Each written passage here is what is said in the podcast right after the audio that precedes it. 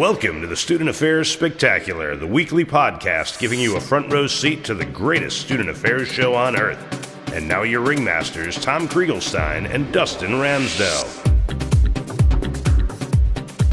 Hey there, everybody. Welcome to this episode of the Student Affairs Spectacular podcast. Dustin here, and this is episode number 82 with Shigeo Iwamiya, uh, who is the Director of Residence Life at Rutgers University, Newark.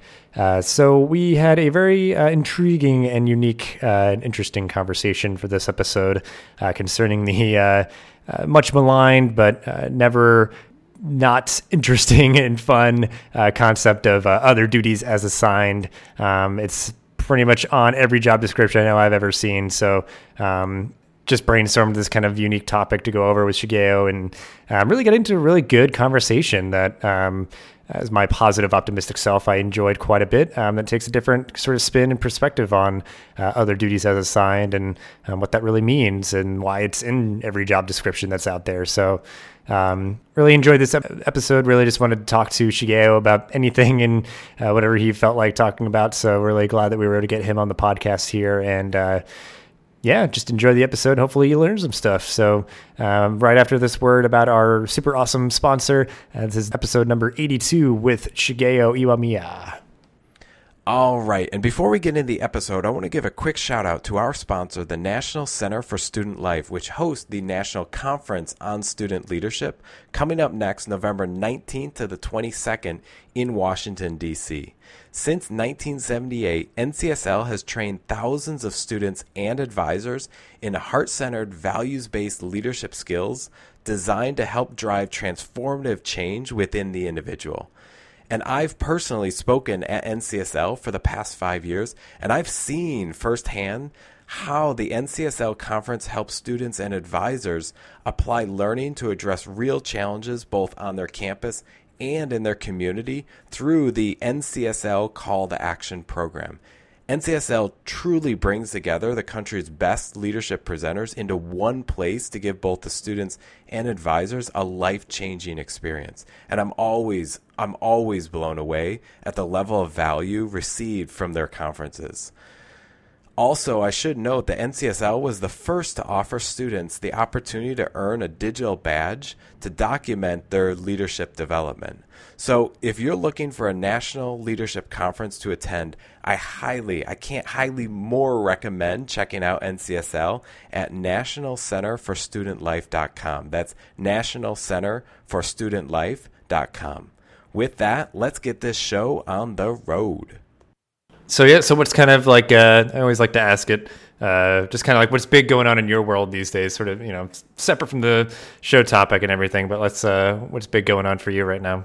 Oh gosh, I mean professionally, there's a lot going on for me. We just opened a new residence hall, so oh, that's nice. always a fun challenge, right? It's and it wasn't like a brand new residence hall. I mean, it is a brand new residence hall, but it's uh, it's an old historical building that we renovated into a residence hall. Oh. And I would never recommend this to anybody actually, um, because it not only does it cost a lot of money to do it, it just you know it's there, there's a lot of um, constructural constructural structural um, um pains that we have to go through to re- revitalize an old building in some ways. So like you know we i think we spent like almost two million dollars just on clearing asbestos. Mm. like you know that's two million dollars that we could have been spending on something else but you know because there's so much stuff that i needed to do for the building or we needed to do for the building um, you know it, so that's that's been going on as far as Rutgers Newark goes. Yeah. Um, you know the, there's a lot of Uh, with new buildings, that means more staff, more students, more student staff. There's so much stuff going on, and so that that's also requiring a lot of attention too. So, yeah, that professionally, that's kind of it. Personally, I'm you know just still chugging along because I have so much stuff on the personal side. I sometimes think that my personal life gets a little sacrificed a little bit, but yeah. you know that's part of the life and part of the my job in student affairs. It's not, or even in specifically in res life or housing you know, it's really not a nine to five job in any means. Mm-hmm. So, I mean, it's it's just part of the part of the job to kind of sort of move forward in some ways. Right. Well, and I think it's like being in uh, Newark, like. Uh, I guess like space is probably very limited is why like if you had like an asset of like well there's this building we could renovate it like instead of like you know building a whole new building like that'd be very difficult I guess in its own way too and um, yeah yeah and, and because we're right locked in the middle of the downtown area um, and our university on good portions of it is considered a historical landmark for mm. us too. Um, we're celebrating, we're about to celebrate 350 years of Newark coming up, and so anything that is already there um, can't be knocked down either. So in order to build anything, we have to use our current structure of our buildings to sort of make it work somehow. I mean, the only other exception is if it's like a parking lot or something like that, right? Mm-hmm. But then you run into trouble problems of an urban campus and you take away a parking lot. Like it's it's you know it's not like we can build another parking lot somewhere else. Right, it's, right. It's just and people are really reliant on those cars and all other kind of things here, even in New Jersey. So um, it's it's one of those things where you know you you have to spend a lot more money to build in urban areas, and that's just kind of where we are. And and on top of that, we have a historical element to it too, which is kind of crazy. I, I can only imagine like places like Philadelphia would probably run into the same problems too. Oh yeah, where you can't expand, but you can't necessarily knock anything down. So, in some ways, the land is more um, important than the actual building itself. But at the same time, if you can't knock down the building, what do you do? You know? So, right. Well, I think and it's part of like what I think too is that like there's all those like headaches and stuff, and like certainly that's like felt i guess through the process but then like hopefully once it's all done there's like a certain cool factor of it being still like a historical building but then like the guts on the inside is all like up to date sort of thing like that's yeah. always kind of neat but it is like it's like you have to kind of get there it is like a tough process to like yeah you have to like rip out all this stuff and replace it and it's like but then once it's done it's like oh this is really cool and I'm, you know i'm sure people enjoy living here but it was very stressful getting there yep. Um, yeah yep.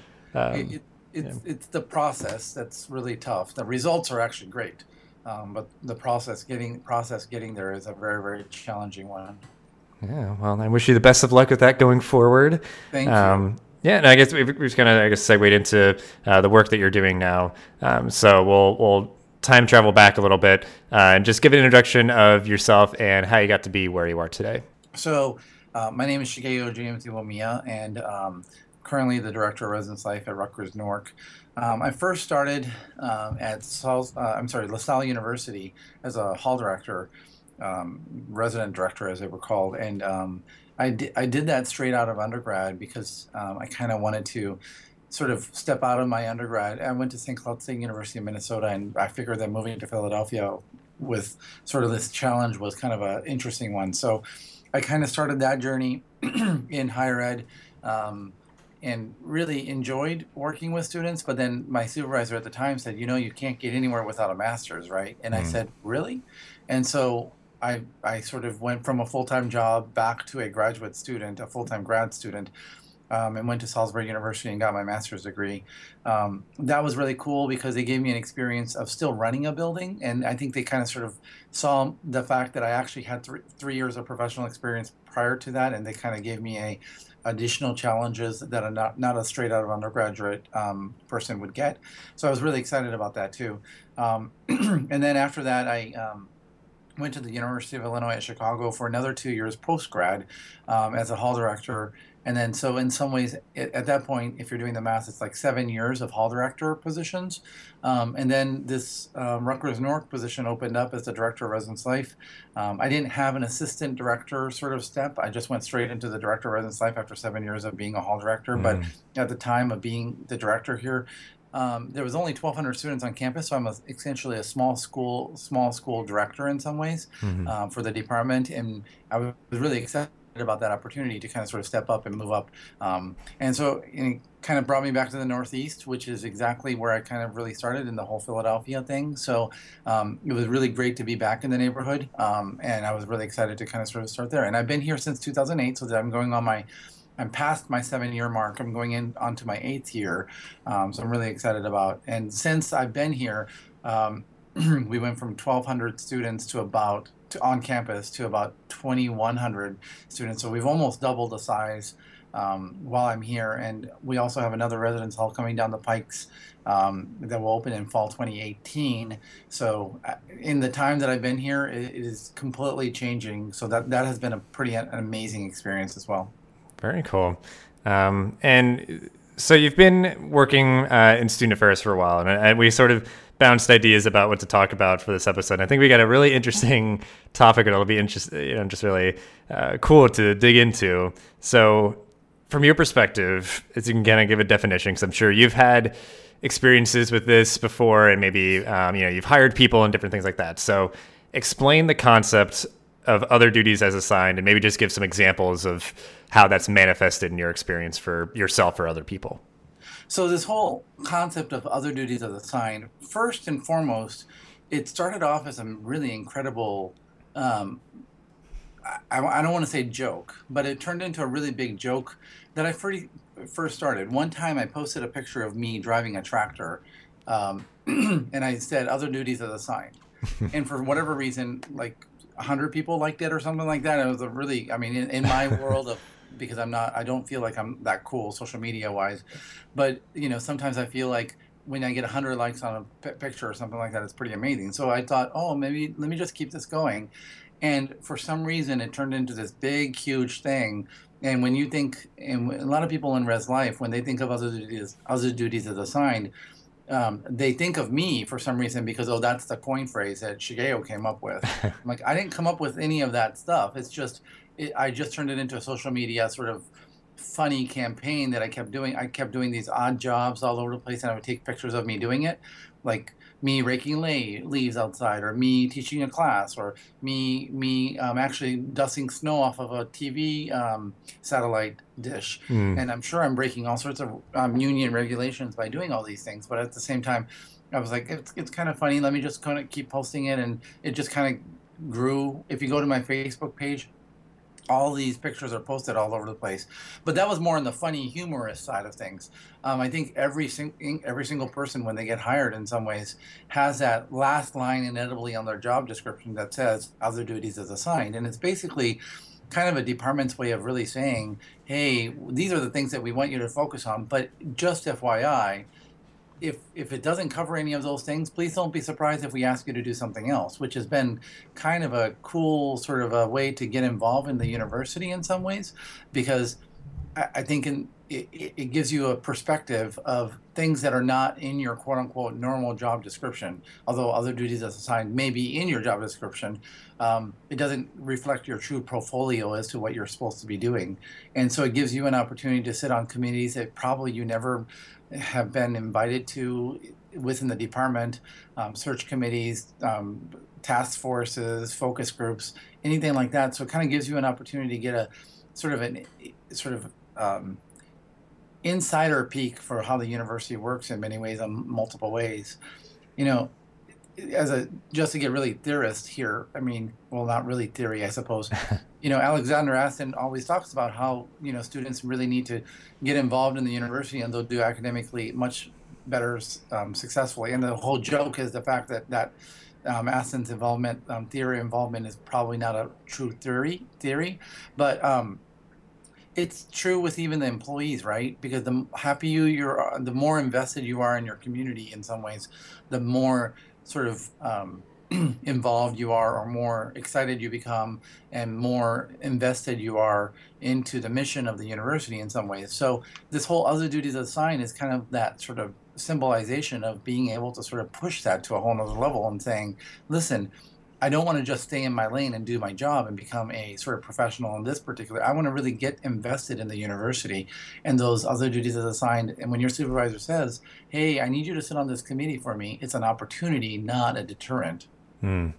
Yeah, that's a really good way to put it. And I think, and like a lot of people I know, uh, part of what they enjoy about student affairs is the fact that like no two days are the same sort of thing, and it's sort of, uh, like you're saying, kind of captures that of just being like flexible and adaptable and just kind of um, kind of respecting sort of the dynamic controlled chaos that can happen with students like who knows like what they're going to need from us and they might come to me with any number of things and maybe it is that i just sort of like say like oh you should go here you should talk to them or let me like give you some like contact info or like a website or something but um yeah, other duties as assigned also can, yeah, be like if you're an invested employee, um, like you're saying, like you're going to go that extra mile and volunteer to help with uh, the things that have to happen to have everything uh, work. So, um, and I get, and we've kind of uh, hit on some things already. We're kind of like jumping ahead, but um, sure. I'm interested, I guess, to hear what you think. What gives this other duties as assigned concept and the you know until it's that last line like you said on every job description I know I've ever seen what gives that like a negative connotation I think some people do see it as like a, a punchline how does that happen you feel like well I think that it's it's all about the about the perspective you know it's like it's really interesting because I think in our field we do a really really bad job of coaching the people that need to be coached the most mm-hmm. and in some ways we always give more responsibility to the ones that are really excelling, right? And so, in some ways, you know, that whole other duties as assigned could be a negative in the sense of like, I keep getting more work.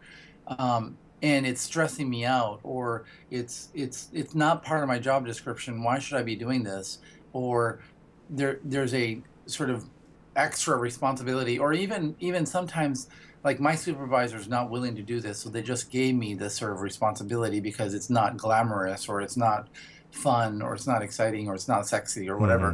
Mm-hmm. Um, and sometimes there's that little negative piece of like, okay, well, um, and people always talk about it, if you're not willing to do it, don't tell anybody else to do it. But um, I think there's a little bit of that piece that's always associated to Like I don't have time for this, or or people end up exchanging horror stories of um, well, my job requires me to do all this stuff, and it kind of the other duties as a, as assigned could actually be like battle wounds for a lot of people, right? In mm-hmm. some ways, they compare these wounds to everybody and like, well, I have to do all this stuff, as in it's some kind of like negative thing, and and, and I think in some ways, instead of saying I have to, um, I think that the, the conversation really needs to change to I get to um, and really kind of sort of reframe that conversation to really turn it into more of a positive spin on a lot of things.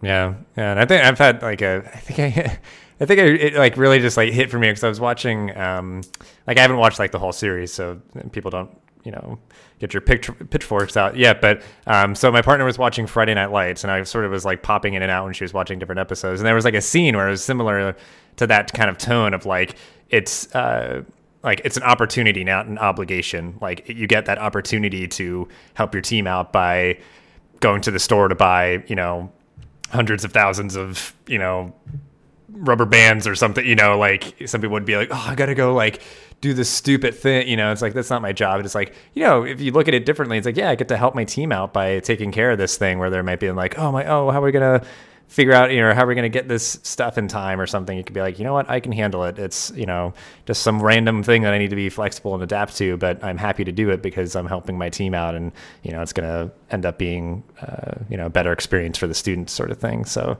um, right. And, and just to go along with your example, you don't know what those rubber bands are for. You know? right. Like maybe those rubber bands are to put together certain playbooks that then help the quarterback be able to be really successful. I'm assuming Friday Night Lights is about football. Um, right. Yeah. Yeah. But we can keep going with that metaphor of like, yeah, just uh, right. football and, stuff. Yeah. And so the and the playbook that gets created is for the quarterback, and the quarterback is to be able to better play the game so that the other people can really participate in a way that sort of provides leadership and um, you know playmaking and all those other kind of things. So just the idea that somebody had to go to the store and get the rubber bands doesn't mean that you're not connected to the game itself, but you have to put it in a way that sort of says what pieces fall into the place where it goes back to our team, goes back to our students, goes back to our staff and faculty.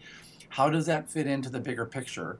Um, and so you have to think about it in that way, right? So absolutely, everything is not necessarily an obligation. It's an opportunity to be able to help out the bigger cause. You may not know what the bigger cause is sometimes, but it's all connected somehow um, in, in, some weird sort of way that maybe you might not even imagine. So mm-hmm. yeah, yeah. Um, well, and what has been like? You you kind of noted something of like you know there's sort of this philosophy of you know I'll never ask you to do anything that I wouldn't want to do myself or be willing to do myself. So um, sort of taking that kind of leadership angle on it.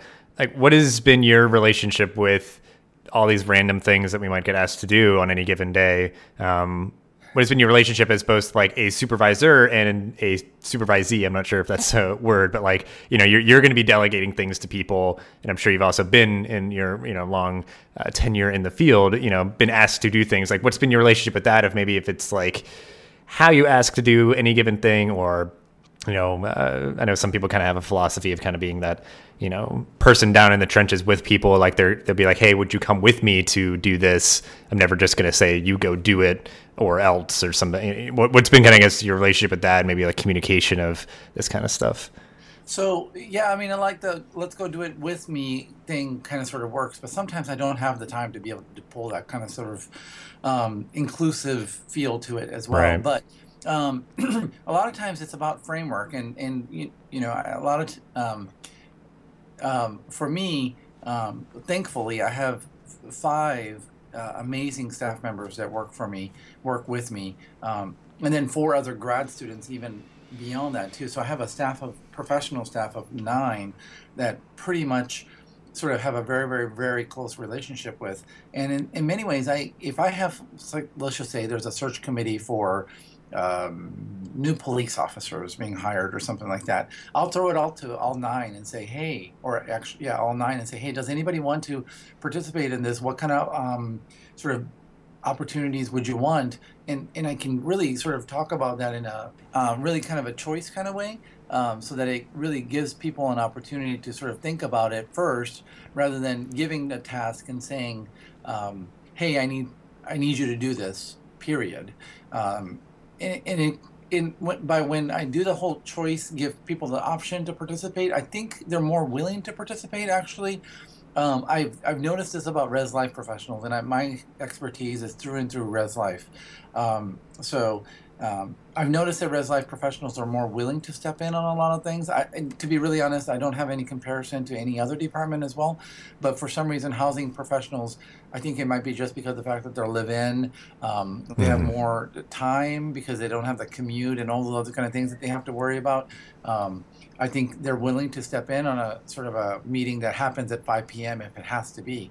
Um, so there's a lot of other sort of um, factors there, but I, I've usually been able to sort of communicate that, saying, "Hey, this this is a pretty amazing opportunity to be able to select our new police officers who would like to participate in this," and kind of sort of frame the um, conversation all, always as an opportunity. Um, that doesn't always happen on the flip side, as far as you know, me being put on a task or something like that. It's like, "Hey, I nominated you to do this, so can you just make sure you do it?" You know, okay, sure. I mean, I'm not going to say no to my boss um, or any other person that asks me to be on a committee at that point, especially. Mm-hmm. You know, there's some kind of political sort of ramifications there if I say no to something too. Sometimes, so um, a lot of times it's about um, framing it to start off with and making sure that people view it as an opportunity rather than a, um, like a punishment or deter, uh, d- deterrent on this. So that's how I would frame it as a um, other duties assigned recommendation or something like that. Yeah. Yeah, I think that I mean that seems like it's going to be the the big takeaway, kind of the big point of this one of just like framing things as opportunities and obligations sort of things. It does seem like the language could be very simply tinkered in that email you send out, like you were saying, of you know you know, who would like to participate in this opportunity to help select, uh, you know, new colleagues sort of thing versus just like, yeah, we have to do this. So like, you know, what, and it's like, you kind of just, that, that seems more like a taskmaster of just like, we have to do this. Somebody needs to be on this committee, you know, and whatever. Like it's, yeah, it's just like a simple rephrasing of things. And, um, yeah, I'm trying to think of like any experience of this kind of stuff that I've had, but, um, I think. Well, and yeah. I hate to go Myers Briggs on you for real quick, but I'm an INFP, and my NF really, really, really keys in on people's feelings and how they sort of, um, sort of are their body languages and all other kind of things. And I can kind of sort of usually sense if this is something that maybe I should just take on, or do other people just take on for me. Um, and so. Um, I, I, really a lot of times it's not over email either because a lot of times that gives people an opportunity to really sort of you know, file it to a folder or yeah. not respond. But in a staff meeting, if I bring it up, hey, you know, police officers need a new person to be able to select on the housing committee, uh, housing panel. Um, anybody want to participate? Um, I think it's a cool opportunity. It gives you free lunch. You know, like you know, certainly point out some of the benefits of participating as well. um, people will have a harder time saying no to you in person too. Uh, I've noticed that in an email, it, it, becomes a little less effective because of the fact that people, it's it's on their terms and on their time a little bit more. So all these conversations happening in person is so much better, or over the phone too. A lot of times people have a hard time saying no over the phone. Yeah, yeah, I think yeah, because that's the same. Yeah, any like written communication, like I can put whatever like vibe I'm in that day onto it, sort of thing. Like you know uh, so yeah i can always just like just the emphasis or whatever of the of the message i can like look at it as just like oh you know there's another thing i gotta do. And it's like you know or if i'm having a good day it's like oh yeah cool. Like let's do it. So like yeah if i'm asking you in person it's like you can kind of gauge where people are at. And yeah like they don't want to just have it be like you know in a meeting. It's just like crickets where it's just like hey anybody want to do this? It's just silence. And and it's like, oh yeah, well, I guess somebody has to do it. I'll just do it, just so we get past this awkward silence. Um, uh, so yeah, I, am like I'm just blanking on like an. Uh, I guess maybe it's a good thing. I don't have any like weird relationships with uh, you know other duties as assigned, but um, yep. I don't know if maybe uh, if you have any uh, resources, uh, maybe just like about you know because a lot of this has to do with you know hiring and communicating of like job responsibilities or just like leadership anything that sort of maybe is in that realm that might relate um, stuff that you found kind of beneficial you might want to recommend so we can uh, put it in the show notes.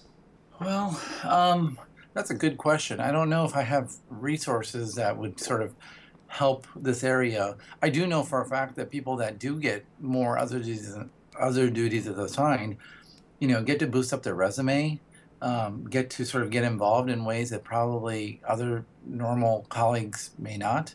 Um, so that's always a great thing. I also look at when I'm hiring, a lot of times I'll look at how many you know committees that they've been involved at the university level because that kind of shows their commitment to their current institution in some ways. And so as they move forward and look for a job with Rutgers Newark, I mean, I'm always looking at, you know, how, how do they get invested in their community in some ways? Um, whether they are um, just simply saying yes to the supervisor or they're seeking that out on their own. I'm not 100% sure based on what they report on their resume. But nevertheless, it is something that when you go into a job, talking about like look at how the way that I'm invested in my community um, is a pretty powerful conversa- conversation. And during that interview or even the cover letter that you're um, writing, um, so I would say that those kind of things um, are benefits of having these kind of involvements as well. Mm, that's a very good point. Yeah, um, and something I can think of because I've kind of just uh, uh, dived into it recently is um, some courses on Coursera, um, and they have some stuff that's it's sort of tangent, uh, tangentially kind of related um, about like uh, it, it's like a career success specialization, and the courses that are within that are like like a communication one, and then like project management and um, different things. So I feel like it. You know, if you want to cultivate where it's like, man, like people never do the things that I ask them to do. Um, it may be like we've kind of been saying, like, oh, how are you communicating that information? You know, are you uh, what's the tone that you have and like uh, how are you framing things and also just when you're you know managing a project like you know this large scale program on campus or something like how are you uh, delegating tasks who's doing what are you you know matching up uh, like you're saying, like uh, a great way to do things is like, well, I want to get experience with blank, so I'm going to match you up as my, you know, I'm supervising you. I'm going to match you up with those opportunities that are sort of outside of your regular uh, job duties because you you want to do that. So it's like, well, here you go. Like, you know, if it's if it's not something I want to do or even that I'm like good at, it's obviously going to be difficult. And I'm going to get you know, yeah, like mumbling and grumbling my way through this other duty as assigned. So. Um, I think that is really great stuff. Again, part of the the opportunity of these other duties is that uh, you know I can have a vested interest in it that I'm going to benefit from doing this stuff. So I should do it and do it well because yeah, you know it's gonna it's gonna look good for me later on. So um, yeah. let's see. Well, yeah, and, go ahead. And just to add a little bit more, right? So it's really funny because when you think about other duties assigned as a way to sort of encompass entirely on professional development, um, a lot of people take pride in what they do for NASPA or ACPA or ACUHO-I or NACA or AFA or any of the ASCA or any of those sort of organizations that they're involved in, right? And all mm-hmm. these other things that they have to do as part of their committee work or leadership work or anything like that when it comes to professional development. Yet, a lot of times, some people might think of these sort of earlier we talked about negative connotations for the other duties as assigned, but these other duties as assigned right here in your own backyard, your institutions, can also kind of have that same impact on what you're doing as a whole, as a student affairs professional, and everything like that. But yet, for some reason, it's almost as if something that happens in your own yard is less attractive than what might be happening at your professional development side. Mm. And maybe hmm. part of that is I chose to do that versus somebody just gave me to do that. Um, there's a little bit of that, I'm sure. But these opportunities that you get from other duties as assigned other places in your within your own department are just as important, if not more critical, in some ways than those. Um, you know, extracurricular activities in some ways. And I'm not saying that those things are bad.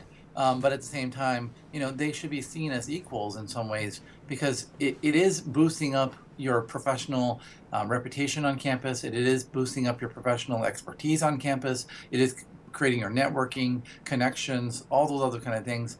And so, it, it, all those things encompassed um, those other duties as assigned are no different than just another way of saying professional development opportunities right here on this campus.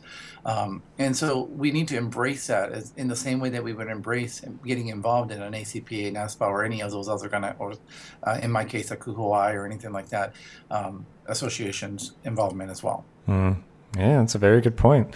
Um, yeah, because I think that sort of it's hard to quantify, but like sort of that reputation, like you're saying that we have, um, you know, because a lot of times, well, I'm, I'm, rather certain like the people, you know, that are around you at your current job are going to be, you know, references and giving recommendations and those sort of things. So you want them to be giving a strong positive uh, recommendation and be raving about how committed you are and flexible and uh, you know all those sort of things with you know whatever you are asked to do. So um, yeah, and you never want to underestimate the power of the unofficial reference, right? Mm. Because when you're in a job search, people will call people that are not on your reference list. Oh, I know somebody at Rutgers Newark. Let me pick up the phone and see if you know that person. Like, I can't tell you the number of times that I've gotten phone calls and say, hey, um, you know, you weren't listed as a reference, but can we have an off the line conversation? Um, sure. If you're connected into other parts of the university or even just you know within your part, but in different departments of department, depending on how big your department is. Um, that, that's a real real possibility that somebody that's not on your reference list can be called because I mean people do that. I mean, just quick Facebook message. Hey, do you know this person? I, they just applied for a job here. Mm-hmm. You know, like it, it. We are connected in so many different ways these days, and we all talk about how small our student affairs field is. So you know that that that other duties as a sign piece can also lead to a lot of opportunities for exposure, understanding of each other, um, so many things. So that's the part where we really need to focus on, right? And it, we always talk about networking, networking, networking. So why not use that as an opportunity to embrace it and say, what opportunities can I get to network within the university? Yeah, And I mean, it's. I think some you could look at that either way. Of I think some people would say like, well, man, like that's almost just like scaring someone straight of just like, well, everybody's going to be talking, you know, like somebody's always watching almost kind sure. of thing. But it's like my positive, optimistic viewpoint would be you should just be nice and good to people like all of the time, not like, you know, thinking like self serving or whatever, you know, or doing it because it's like, well, I know like people are going to be talking about me, so I'm doing it out of again like an obligation. It's like you know you just get like good karma points for just being a nice person and like helping people out and you know volunteering for stuff and um, it's like just what we should do anyway as human beings, just being being nice to each other, being good to each other.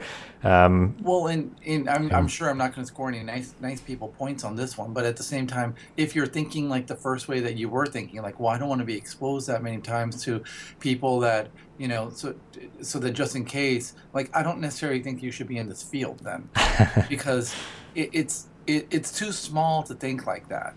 Um, and we're all doing this because of the fact that we love our students and we serve um, a, a, a, a, young generation of adults in some ways. And if you're worried about, uh, well, if I get more involved, they might see me and they might not like me, hmm, well, first and foremost, why, why do you think that is? But two, let's think about what you're saying there and kind of like process that piece because that, that's not a very good empowering language there. Mm. Um, so I would suggest, you know, I, I, understand that, but at the same time, may, maybe it's time to look for another job at that particular time.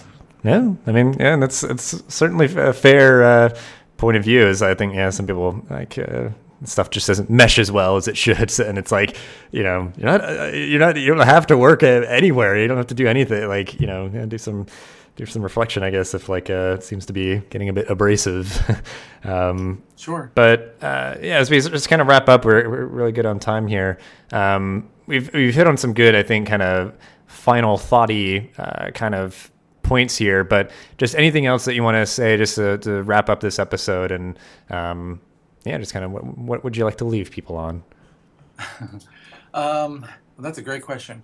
Um, you know, I, I, think I've really, here at Rutgers Newark specifically, I've really developed a very, very good professional reputation across the university in many ways, um, really bridging a lot of um, connections by helping out just a lot of places where I can. Um, and I know that I'm not alone when it comes to people that do this at their various campuses. Um, I think by nature of being in student affairs, um, these opportunities are all over the place. Not only that, and people are genuinely in a position where they really want to help. Um, so I would say, you know, really, I've talked about this over and over and over, but embrace it. Um, you know, people will say, you know, all good things, all good things about you. Um, that's a little Olaf joke right in there for you. Um, but you know people will genuinely care about the work that you do and and most people will appreciate you even if they don't say it. Um, but um, being involved in your university in other duties um, kind of way is a very very very strong option especially if you're looking to move forward in your career. Um, i think it's a very um, powerful way to sort of um, establish yourself in the university so um, I would I would recommend um, people to just seek out more ways of being um, embracing that whole other duties, as assigned thing um, because it, it, it can really change you um, in a professional way, confidence and competence. Um, and so I really, really look forward to kind of continuing that dialogue with people across the country if they should, if they really were to want to kind of sort of get more tips of how do I approach my supervisor, all those other kind of things. Um, I'd be happy to have those conversations. Yeah, awesome. Yeah, and we'll have uh, ways to connect with you online uh, on the social medias uh, in the show notes. And um, yeah, I mean, with that, uh, Shigeo, I appreciate you uh, taking time out for uh, this episode, and um, it's really cool stuff. It's it's a very unique topic. I'm glad that we could talk about it, and it has some really good thoughts and things for people to reflect on. Um, and yeah, just thank you again so much for taking time out for the uh, for the episode here. Thank you very much, Dustin. I really appreciate it. All right, have a good rest of your day, and I'll talk to you later. You too. Bye bye now. Thank you. Thank you for listening to this episode of the podcast. If you want to help us out, leave us a review and rating on Stitcher or iTunes, or just share out the show so other people can find all the cool stuff we talk about every single week. Again, thanks for listening, and we'll see you next time on the Student Affairs Spectacular Podcast.